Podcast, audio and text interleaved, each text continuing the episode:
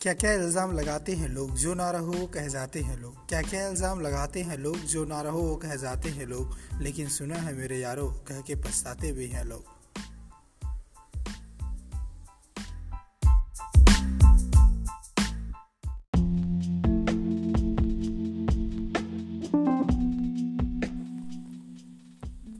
सुना है लकीरों का लिखा बदल सकता है।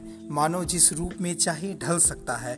कठपुतलियाँ चलती हैं अंगुलियों के सहारे, मगर मनुष्य अपने इरादों पे पल सकता है। केवल आदमी को दी है इतनी ताकत ऊपर वाले ने कि हज़ारों ठोकरों के बाद भी संभल सकता है। आदमी के इरादों के आगे सब नतमस्तक है। उसके हौसलों के आगे तूफ़ान भी टल सकता है। मानो के हुनर का और क्या सबूत दूँ मैं। उसके हाथों से पत्थर भी भगवान बन सकता है।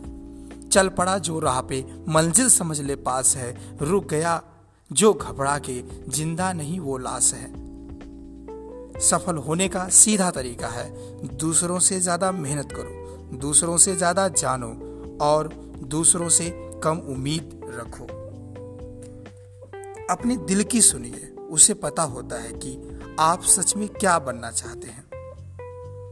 अभी आप जैसे हैं अगर उसके लिए खुद को सौ प्रतिशत जिम्मेदार मानते हैं तो बेहतर कल की निश्चित रूप से संभावना है।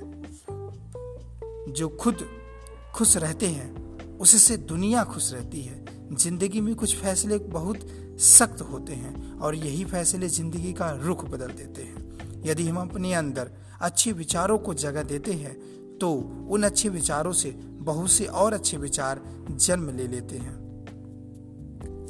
विवेक हमारी वह शक्ति है जो उचित निर्णय करने में सहायक होती है।